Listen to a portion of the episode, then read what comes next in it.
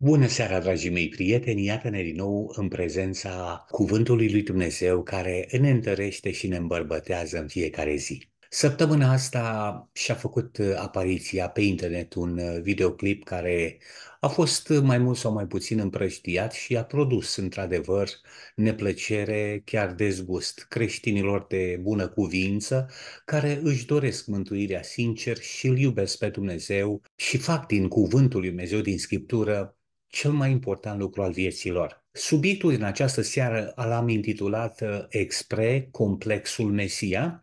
Este o expresie tipică care a fost creată de cineva și vom vedea de cine și aș dori să depănez uh, subiectul acesta uh, pe fondul unei declarații care este foarte clară și discutată și arhidiscutată. Pare mi se că Timotei menționează treaba asta în a doua Timotei, capitolul 3 cu 12, toți cei care vor să trăiască cu Evlavie în Hristos vor fi prigoniți. Este o reluare, practica ceea ce a avertizat Domnul Hristos pe credincioșii săi înainte de venirea sa. În timp ce oamenii sunt hrăniți cu pâine și circ, captivați de un spectacol de comedie sau un film de acțiune, preocupați și cu sau de lucruri de moment în tăcere cineva seamănă sămânța răului în mod irreversibil, prieteni. Păcatul își ridică capul hidos în stil babilonic și în stil piramidic și croncăne ca o cioară de ultimă generație, presimțind sau anticipând, dacă vreți, sfârșitul prostiei omenești. Plouă cu psihologi și oameni de știință care contestă, ignoră și ironizează realitatea. De fapt, singura realitate care contează, realitatea care se cheamă Dumnezeu. Doar pentru că Dumnezeu este dimensiunea care lipsește din algoritmul lor de gândire, doar pentru că sunt prea mândri să o recunoască, pentru că sunt orbiți de infatoare și nu pot și nu vor să recunoască nu numai micimea minților, dar și micimea caracterului lor, Seduși de un teribil complex de inferioritate, încearcă să-și ascundă limitele sub un torent de idei care, deși la prima vedere par geniale, impactul lor de mai târziu este fatal. Fără să realizeze, acești complexați practică politica struțului, care bagă capul în pământ, crezând că nu-i mai văd leii care vânează continuu, în mod subtil, persecuția creștinilor care sunt foarte religioși. Această atitudine este un atac fără precedent la adresa lui Dumnezeu și împotriva credinței exercitate în mod liber de fiecare individ. Prieten, când Statele Unite a devenit o țară liberă, libertatea de conștiință Uh, de a te închina nu? lui Dumnezeu în de acord cu propria conștiință a fost pusă ca temelie a Republicii Americane. Câte vreme America a continuat să fie republică, Dumnezeu a avut un cuvânt de spus în chestiunile interne ale acestei țări și a fost cunoscut și a făcut prezența în viața oamenilor, afectându-le gândurile și caracterul. Republicanismul a fost uh, sau a avut pe Dumnezeu, dacă vreți, deasupra tuturor lucrurilor. Conducătorul, președintele, cine o fi fost el, credea la rândul lui și se închina lui Dumnezeu. Nimeni nu era deasupra legii. Exercitarea voinței lui Dumnezeu era supremă în Statele Unite, în tânăra țară care de-abia se născuse. Când însă America a abandonat republicanismul și s-a transformat într-un imperiu, Dumnezeu a fost dat afară pe ușa din dos, de la conducere, de la cârma acestei țări, iar pe ușa din față a intrat cezarul, romanul, nu? cezarul roman sau imperatorul, cu sete de globalizare și miros de ateu, care finalmente au produs o societate științifică, în ghilimele spus, care e pe post de vânător de creștini nebuni. Ultimul bastion de libertate a fost Statele Unite. America și Biblia au avut un destin comun pentru o vreme. Biblia în America versus America în Biblie. Cred că ar fi cel mai bun scenariu sau cel mai interesant circuit istoric, dacă vreți, sau cea mai provocatoare analiză la rece făcută într-un studiu viitor de către noi, dacă Dumnezeu ne va permite. America astăzi produce pe bandă rulantă oameni grei, domnule, oameni de știință care știu să latre ca și Goliat în stil câinesc împotriva lui Dumnezeu. Vă mai aduceți aminte de expresia ce sunt eu, câine de vii la mine cu toiege? Îl întreba Goliat pe David. Da, măi, Goliat, ești câine, mă. Și voi toți ăștia care confirmați existența lui Dumnezeu tocmai prin faptul că îi pomeniți numele mereu în timp ce îi negați existența, toți sunteți dâmbreasla lui Goliat. Da, și se va dovedi curând când îl veți vedea în față voi cei care îl contestați pe Dumnezeu cu ochii voștri care acum sunt atât de orbiți pentru a-i vedea prezența și a-i simți binele în viața noastră. Se folosesc uh, oamenii de știință astăzi spre, de exemple extreme. Exemple cum ar fi oameni care nu au înțeles uh, ce cere cuvântul lui Dumnezeu de la ei și care au ales interpretări eronate, confuze și extreme, în consecință au produs caractere deformate datorită gândirilor extreme. Aceste caractere deformate au avut un anume impact în societate evident și oamenii s-au dezgustat de Dumnezeu, așa cum s-au dezgustat de papalitate în timpul Revoluției franceze. Ateismul există datorită compromiselor, apostaziei, abuzurilor bisericii de la Roma.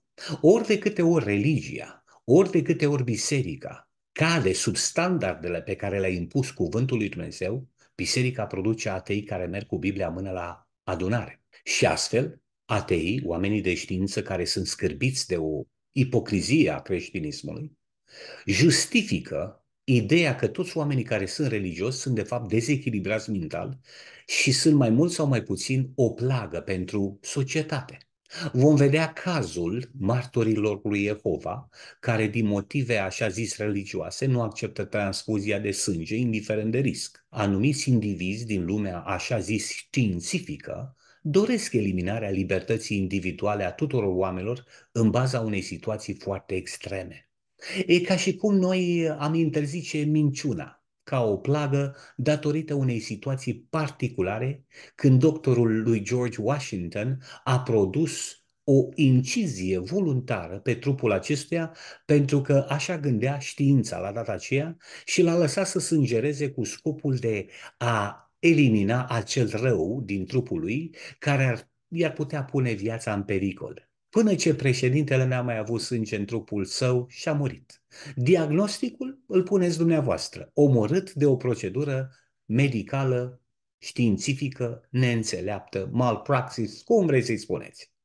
Ce facem acum? Interzicem medicina pentru un caz aparte de genul acesta? Vom, interzi- vom interzice oare medicina pentru că Joseph Mengele, doctorul psihopat, care a injectat benzină și tot felul de substanțe în trupurile evreilor a fost malefic. Așa că nu putem folosi exemple extreme de genul martorilor lui Jehova pentru a interzice libertatea sau accesul la o formă religioasă de închinare.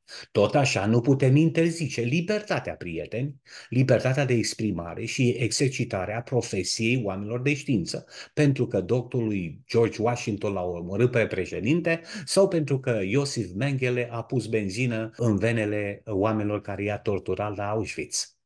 De când Roma a infiltrat toate structurile sociale și politice ale Americii, inclusiv serviciile, de când ordinul lui Ignațiu de Loyola este peste tot, din China până la Washington DC, știința produce, așa cum spuneam, pe bandă rulantă psihologi, analiști, oameni de știință, neurologi, neuropsihiatri și tot felul de minți sclipitoare pentru a face impresie și, a demonstra- și chiar o demonstrație de forță, dacă vreți, asupra majorității neavizate și a turmei majoritare de oameni timizi care au poate o credință firavă în Dumnezeu. Titlul subiectului este, așa cum spuneam, complexul Mesia. O expresie care trebuie luată în context și cu ghilimelele de rigoare. Ideea aparține unui grup de oameni de știință care definesc termenul ceva de genul complexul Mesia, complexul lui Hristos, complexul lui Isus, complexul eroului Salvator Mesia, sindrom Mesia sau complexul Salvatorului, este o stare de spirit, starea a minții în care un individ are credința că este destinat să devină salvator astăzi sau în viitorul apropiat. Termenul se poate referi de asemenea la o stare de spirit în care un individ consideră că este responsabil pentru salvarea sau asistarea celorlalți, nevoilor lui. Vreau să vă spun că în această seară am două argumente pe care aș dori să le validez și să le aplic tuturor ateilor și tuturor oamenilor care astăzi lucrează pentru conducerea uh, sau pentru înaintarea sau propășirea planetei noastre sau a progresismului sau a dezvoltării lumii noastre pământene pe culbile înalte ale comunismului. Argumentul numărul unu pe care aș dori să-l abordez și să-l împărtășesc pe, cu dumneavoastră, cu cei care sunteți pe calea undelor acum, este următorul. Deci orice formă de manifestare a compasiunii față de cei din jur este un fel de boală a minții, un fel de complex de gen Mesia. Adică vezi tu poți să fii important și să ai un rol în societate și că vezi, măre Doamne, un scop în sine, tu poți schimba vieți de oameni și destine. Poți să alin durerea și suferința și chiar să-ți dai viața pentru ei dacă este posibil. Pentru aceasta ai venit pe lume. Dacă gândești așa, e posibil ca să suferi de sindromul Mesia. Deci, după acest diagnostic, știința ne spune că această expresie a Scripturii nu există dragoste mai mare ca cineva să-și dea viața pentru semenul său sau pentru aproapele său, nu? E, această declarație, după, mă rog, oamenii de știință sau școala școala vremii, această declarație a Scripturii este practic rodul unei boli mentale, a unei nebunii. Pe de o parte, știința declară că ești nebun la cap, ești schizofrenic, dacă tu crezi că ai un rol în societate și că ai un scop, te-ai născut pe pământul acesta cu un scop anume, de a servi semenilor tăi, de a lucra pentru binele și interesul societății, de a sluji lui Dumnezeu după cea mai bună convingere și conștiința ta, ești nebun la cap, sunt nebun la cap, schizofrenic și așa mai departe. Problema se încurcă în momentul în care aceeași știință care în pandemie ne spunea să ne vacacinăm ca să protejăm bătrânii, vă aduceți aminte? Și să nu moară bunica vă rog, vaccinați-vă. Nu fiți egoiști, nu trăiți pentru voi înșivă. Nu vă gândiți numai la voi, să mergeți în vacanță și cu tare și așa mai departe. Gândiți-vă, gândiți-vă voi asimptomaticilor că puteți face un lucru nobil pentru societate. În jurul vostru sunt oameni bătrâni, neputincios. Este timpul să ne sacrificăm unii pentru alții. Și câte și mai câte se, se prezentau pedalându-se pe repede înainte în marea propagandă pentru a stârni simpatie și compasiune pentru cei din jurul nostru. Iar acum, aceea știință care aproape că ne anatemiza dacă nu ne vacacinam și nu aveam simpatie pentru cei din jur, este aceea știință care acum, după pandemie, ne face nebuni. Dacă dovedim simpatie, simpatie pe care o ne-au cerut-o ei. Acum nu mai avem voie să, de, să oferim simpatie bătrâneilor, bunicuților, celor din jur, pentru că suntem nebuni. Suferim de sindromul Mesia. Este interesant că cei care sunt în spatele acestor, așa ziși, oameni de știință, sunt exact aceiași care pretind a fi Mesia. Imaginați-vă! Tu și eu nu avem voie să trăim pentru un scop mesianic, pentru că suntem schizofrenici, nebuni și așa mai departe. Tu și eu, noi toți, creștinii, nu avem voie să trăim pentru a sluji celor din jurul nostru, pentru a sluji unui cauze bune, dar ei au voie. Noi suferim de complexul Mesia dacă suntem buni și trăim în servi- ă, pentru serviciul societății din jur și a oamenilor din jurul nostru, în timp ce domniile lor sau cei care sunt în spatele acestor propagandiști numiți oameni de știință, de fapt ei își dau sau își aplică amprenta de Mesia a lumii. Dacă nu mă înșel, am citit sau chiar am auzit uh, despre domnul George Soros, că el uh, și-a asociat viața sau s-a pretins a fi un mesia, un salvator al lumii. De aceea a investit toată energia, banii, viața, influența, politica, relațiile pentru un astfel de scop. El se credea un mesia, un salvator. Bill Gates și el, la rândul lui, într-un articol cu privire la crearea cărnii sintetice, cred că în interviul a fost dat în Australia, spunea și el la fel că va acționa ca un fel de mesia pentru a salva lumea. El s-a exprimat așa. Deci Bill Gates nu suferea de complexul Mesia. Domnul George Soros nu sufle, suferea de complexul Mesia când spuneau că ei sunt de fapt niște salvatori ai lumii.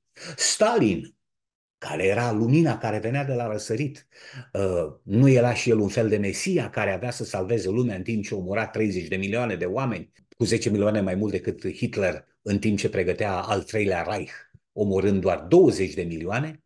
Ăștia nu erau Mesia. Sunt globaliști astăzi care cred că au un destin mesianic de a salva planeta și a scăpa de cât mai mulți oameni de pe Terra. Nu tu pensie, nu tu poluare. Am auzit uh, oameni care produc, au această dorință fierbinte de a salva planeta, de a trăi pentru ei binele comun. Auzi, binele comun.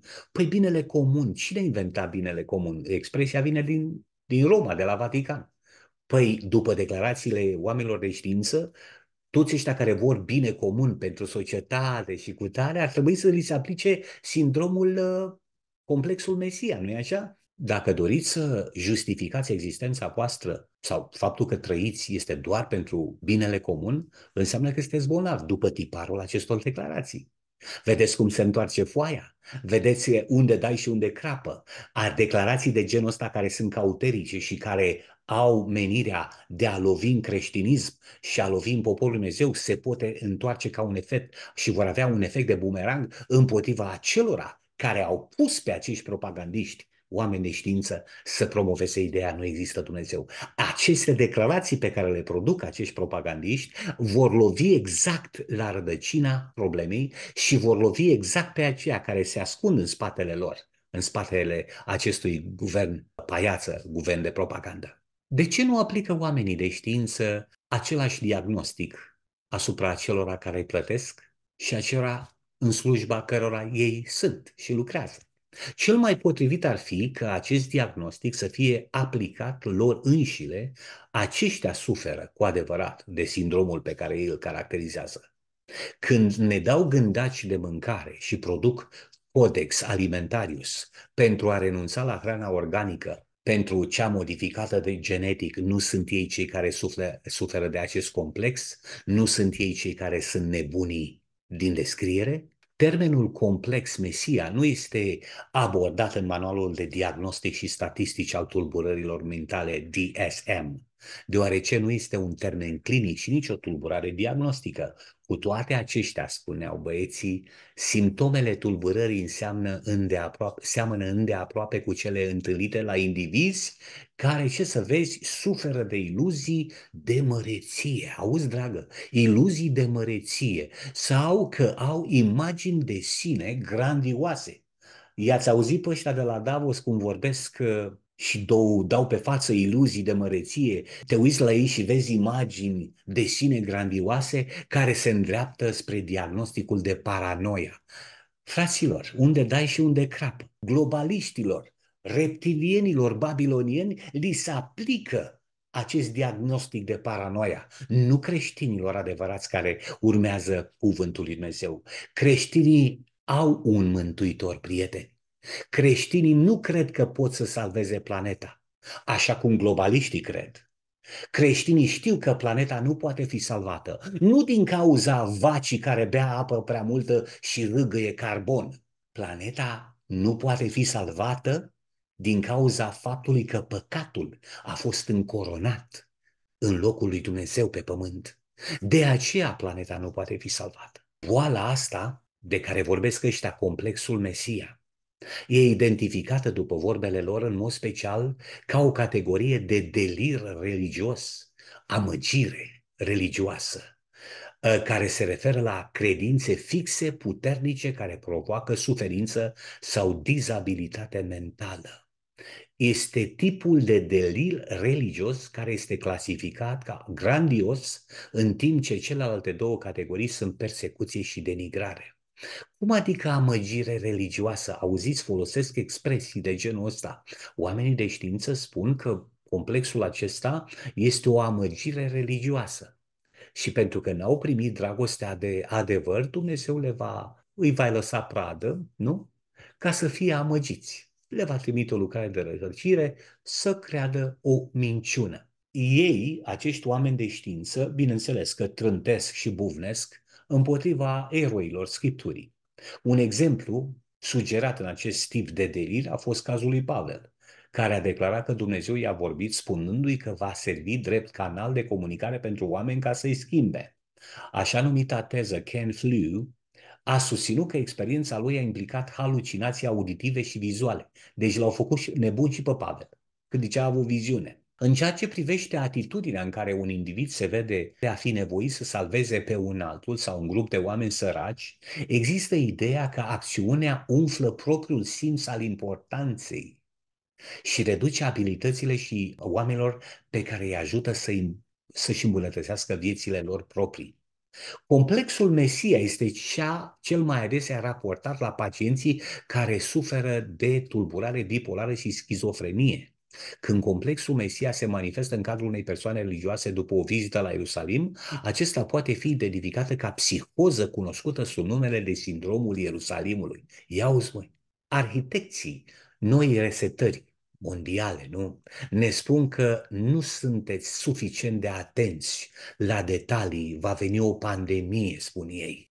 Apoi va veni o foamete și va fi un atac cibernetic, apoi va veni controlul medical, apoi va veni o altă pandemie, apoi vom, vom, vom expune terapiilor genetice, apoi um, vom modifica sămânța de porumb, așa că vă vom modifica genetic și pe voi, apoi vă vom pune chipuri în cap, apoi vă, vă ști, vom, vom ști ce gândiți, apoi vom fi demiurgii lumii și lista poate continua. Cine sunt paranoicii, cine sunt schizofrenicii.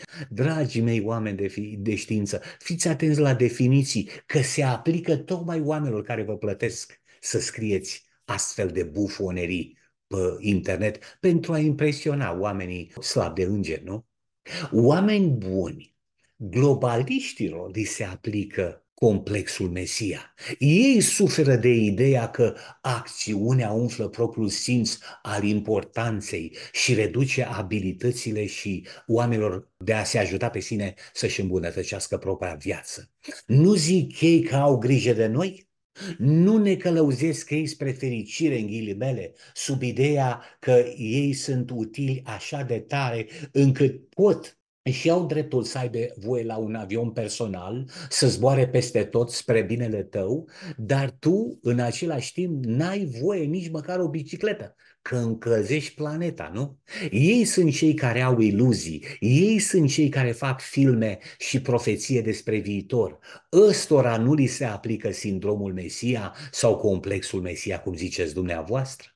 Prieteni, în 2012, o echipă de psihiatri, psihologi comportamental, neurologi, neuropsihiatri de la, ce să vezi, Harvard Medical School, a publicat o cercetare ca sugera dezvoltarea unei categorii de diagnostic al tulburărilor psihiatrice legate de amăgirea religioasă și hiper, hiperreligiozitatea. Au comparat gândurile și comportamentele celor mai importante figuri din Biblie, Avram, Moise, Isus, Apostolul Pavel, cu pacienți, auzi mă, i-a făcut afectați de tulburări mentale legate de spectrul psihotic, folosind diferite, diferite grupuri de tulburări și criterii de diagnostic. Și au concluzionat că aceste figuri biblice, acești eroi ai Bibliei, ar fi putut avea simptome psihotice care au contribuit la inspirație pentru revelațiile lor. Adică e o chestiune produsă de mintea lor, au mâncat pizza la 11 noaptea, s-au culcat și au avut coșmaruri care le-au transformat în viziuni. Așa să fie. Și ei spun că aceasta ar fi un fel de schizofrenie, tulburare schizofrenică, depresie maniacală, tulburare delirantă, amăgire de grandoare, halucinații vizuale auditive, paranoia, sindromul, etc. Și experiențele anormale asociate cu, mă rog, epilepsie și așa mai departe. Autorii aceștia sugerează că Isus a căutat să se condamne singur la moarte ca să, și, să producă un suicide, un suicid și îl asociază pe Domnul Isus Hristos, Mântuitorul nostru, cu grupa celor care au probleme. Dragii mei prieteni, eu spun sincer că oamenii ăștia îl vor vedea pe Domnul Hristos față în față și nu le va fi ușor în ziua aceea. Ce căuta șamana aia de la, la Davos, care i-a aburit pe cei prezenți și la propriu și la figurat? Ce căuta acolo vrăjitoarea aia? N-ar fi putut ea să aibă simptome psihotice care au contribuit la inspirație pentru revelațiile celor negustorilor de la Davos? Nu s-ar putea lua toată această teză a oamenilor de știință de la Harvard Medical School și să se aplice tuturor celor care au fost la Davos. Nu se poate aplica treaba asta sindromul ăsta și tulburările și descrierile acestea super fancy să se aplice celor care conduc lumea astăzi? Și atunci acești oameni de știință care descriu oamenii profund religioși ca fiind nebuni sau schizofrenici, nu cumva cad sub această incidență a propriilor declarații de boală? Adică în timp ce ne spun că dacă avem viziune este datoria, datorită paranoismului, dar dacă vine șamana de la Davos, nu este o experiență psihedelică, nu este o experiență similară care cade sub incidența diagnosticului pe care ei îl dau creștinilor. Cât de sinceri sunt oamenii aceștia? Biserica romano-catolică are un istoric foarte controversat și foarte asemănător cu acel care conduc lumea astăzi. Nu știu dacă ați auzit de Ioana of Arc, John de, uh, de Arc, o tânără sinceră și consacrată sare în apărarea Franței, uh, umilită de englezi în câteva războaie în secolul XV. Se remarcă în război ca fiind o patriotă și o iubitoare de țară și o tânără consacrată care are viziuni și revelații care, într-o oarecare măsură, sunt crezute și ajută Franța să recâștige anumite teritorii, inclusiv zona Parisului. Mai târziu, medaliată, super recunoscută ca erau național, face greșeala fatală și anume aceea de a se împotrivi autorității bisericii. Greșeala e fatală, citez, crima cea mai mare comisă de ea, în de acord cu raportul păstrat de tribunal, a fost crima de a respinge autoritatea bisericii în favoarea inspirației directe venite de la Dumnezeu. Deci, ce a greșit fata asta a fost că a ales între autoritatea inspirației și autoritatea bisericii. Păi cam asta s-ar putea aplica și bisericilor protestante. Să vină unul dintr-o biserică să spună că a vorbit Domnul Iisus cu el și a spus, uite, cam asta se va întâmpla. Ce va face biserica cu omul ăla? Nu l-ar da afară, l-ar exclude că ar fi nebun sau ceva de genul ăsta. Așa că până la Dumnezeu te mănâncă sfinții. Noi vorbim de evul mediu, dar avem evul mediu în propriile noastre biserici, nu? Cenzură și în biserică și așa mai departe. Întorcându-mă la Ioana de Arc, condamnată la moarte de frică, a retractat și în cele din urmă a spus, da, bă, viziunile sunt vrăjitorești și mă întorc la biserică. A fost băgată în pușcărie pe termen nedefinit, permanent. Biserica i-a respins viziunile ca fiind experiențe psihele, psihedelice, gen vrăjitorie, și aceasta se pedepsea cu arterea pe rug. După o vreme a fost din nou întrebată, din nou dacă mai crede în experiențele ei ca fiind revelații de la Dumnezeu și mustrată de cuget a răspuns că da, crede că viziunile sunt de origine divină. Dragii mei prieteni, ce credeți că s-a întâmplat? A fost acuzată din nou ca fiind eretică, regidivistă și la data de 29 mai 1431, dacă nu mă înșel, și predată, nu, în mâinile autorităților seculare pentru a fi executată prin ardere pe rug. După o zi, la 30 mai, Ioana de Arc a fost uh, arsă pe rug. Interesant este faptul, prieten, că în timp de război a fost elogiată, iar în timp de pace a fost crucificată. Și toate în funcție de interesele bisericii. O sursă care vorbește în suportul ideii prezentate este o declarație a lui A.T. Jones din Advent Review în Sabbath Herald, uh, noiembrie 8, 1898. Episcopul de Orleans, Franța, a devenit foarte preocupată de ateismul poporului francez și dorește ca națiunea să fie eliberată de el. În consecință, în ultimul timp, el a făcut o vizită specială la Papa pentru a cere ca Ioana de Arc să fie făcută sfântă, fără întârziere. Ciudat, episcopul de Orleans știa că Ioana a fost arsă ca eretică, nu? Și sărăcuța de ea a pierdut mântuirea, viața veșnică și așa mai departe, nu? E, acum această entitate impresionantă, episcopul de Orleans din Franța, cere ca eretica, vrăjitoarea, să fie făcută sfântă. De ce? El a declarat este cea mai mare, de cea mai mare importanță ca cazul ei să fie luat în considerare și decis imediat. Întrucând Franța suferă de un atac de ateism care nu poate fi atenuat prin recurgerea la metafizică. Ceea ce își dorește Franța este să-i se arate o persoană care a iubit-o și a lucrat pentru ea, iar în spatele căreia există o dragoste și o muncă care a fost dedicată neapărat pentru înapărarea lui Dumnezeu. Țara se va ridica din nou de la, la credință într-o astfel de datorită unei astfel de persoane. Există numele a 261 de candidați de sfinți pe dosar înaintea Ioanei de Arc, totuși apelul episcopului a fost destul de puternic pentru a obține asigurarea că slujitoarea din Orleans ar trebui să aibă întâietate asupra tuturor celorlalte. Ce este interesant este o declarație din The Independent, uh, o remarcă care spune că este un strabism extraordinar care se poate vedea în canonizarea unei eroine populare, un leac pentru ateism. De fapt, ateismul, remediul propus, este cu puțin mai mic decât cel al presupusei bolți. Deci, prieteni, așa cum a făcut biserica în trecut, folosindu-se de eroismul tinerei în timp de război, dar condamnându-o la moarte pe rug în timp de pace, și mai târziu făcând-o sfântă datorită nevoilor politice ale Franței, înțelegem că în spatele științei care ne face nebuni și paranoici, schizofrenici, că suferim de complexul Mesia, etc., etc., nu este decât aceeași instituție care conduce și astăzi lumea în colise. Noi, ca și Ioana de Arc, vom fi favorizații Bisericii Catolice și a tuturor bisericilor în genere, atâta vreme cât recunoaștem autoritatea ei ca superioară autorității Bibliei sau autorității Cuvântului Dumnezeu. Dar în momentul în care vom alege Scriptura în locul tradiției și vom alege viziunea Scripturii în, locul de, în loc de psihedelismul vrăjitoare din Amazon care a venit la Davos, atunci cei care ne zărbeau ne vor fi tirani și vrăjmași. De altfel, repet ideea, toți cei ce vor să trăiască cu Evlavie în Hristos vor fi prigoniți. Iar în fapte, capitolul 2, versetul 17, Apostolul Pavel ne spune foarte clar, în zilele din urmă, zice Dumnezeu, voi turna din Duhul meu peste orice făptură. Feciorii voștri și fetele voastre vor proroci, tinerii voștri vor avea vedenii și bătrânii voștri vor visa visuri. Când?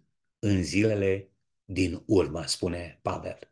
Un uh, neuroendocrinolog pe nume Robert Sapolsky, profesor la Universitatea Stanford, a declarat că părerea lui despre noi este că religia este asemănătoare unei boli mentale. Omul ăsta, ca să zic așa, a fost dus la biserică, educat de mic, dar treptat uh, calcă pe urmele lui Darwin și Fre- uh, Frederick Nietzsche, care și el a atât a vorbit împotriva lui Dumnezeu că a murit uh, înjurând pe Dumnezeu la spitalul de buni. În cursurile pe care le ține profesorul, nu, acesta, la universitate, Robert uh, Sapolsky, a comparat religia cu schizofrenia, argumentând că modul în care se comportă profeții din textele religioase sunt acțiuni care pot fi diagnosticate. De asemenea, Robert Sapolsky a spus legat de lucrurile precum crearea lumii în, în, șase, în șapte zile și Virgina care naște că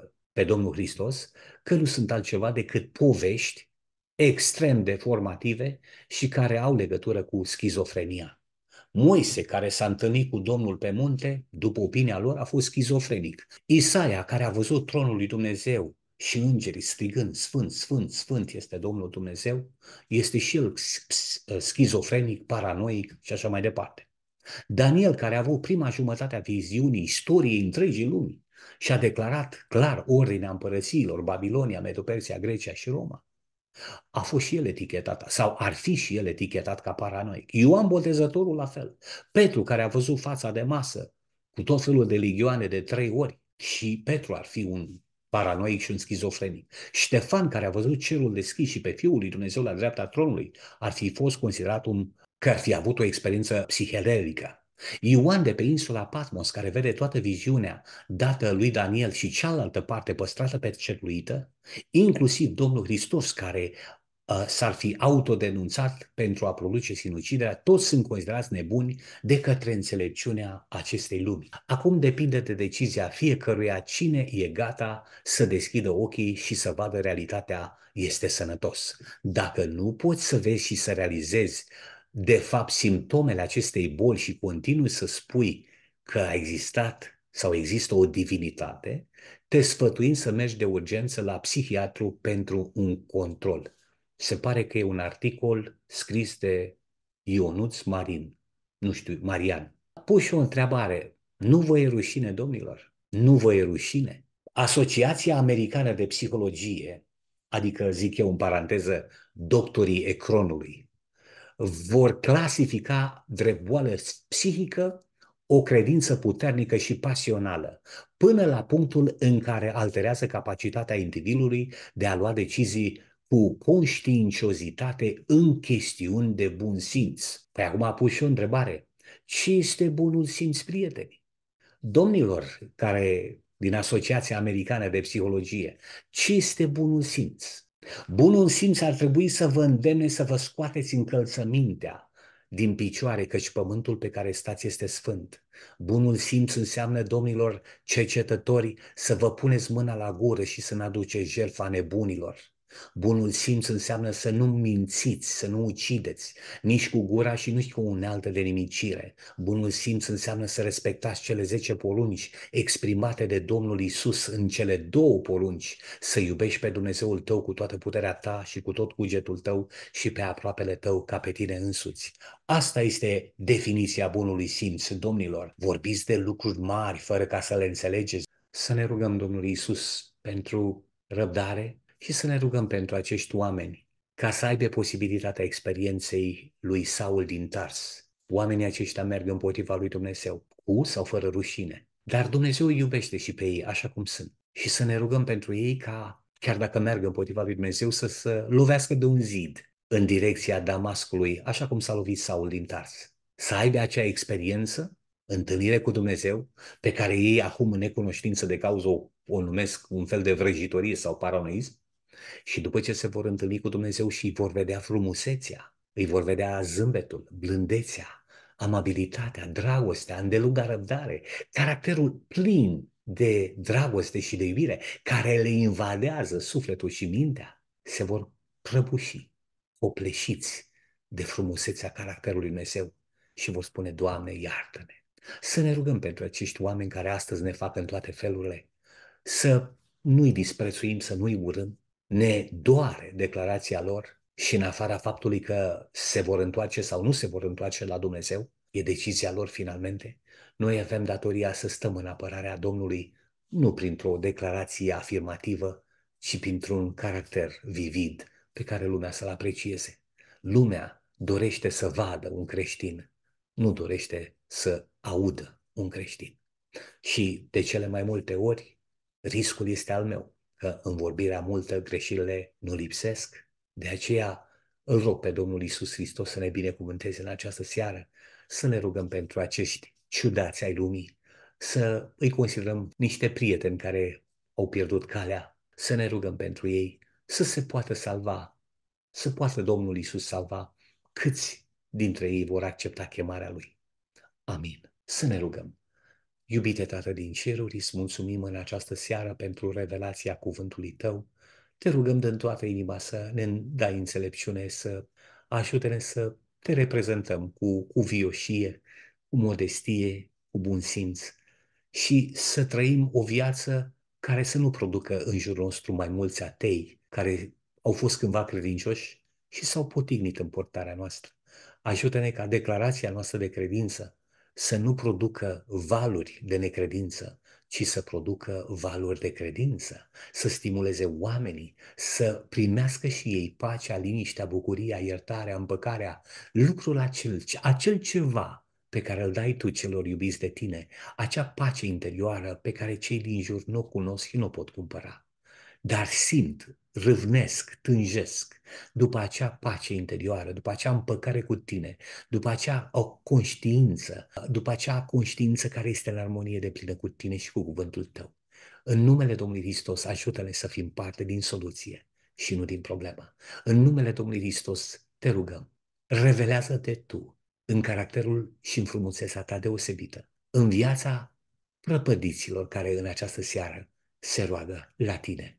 Îți mulțumim, te iubim și ne rugăm pentru acești oameni de știință care ne etichetează într-o formă sau alta. Salvează-i pentru că sunt oameni înțelepți, sunt oameni singuri, sunt oameni răniți, sunt oameni frustrați, oameni care sunt produsul unei familii mai mult sau mai puțin funcționale. Și ei acum, în timpurile puternice, se răzvrătesc împotriva ta. Ai milă de ei, Doamne, și ajută-i. În numele lui Isus. Amin.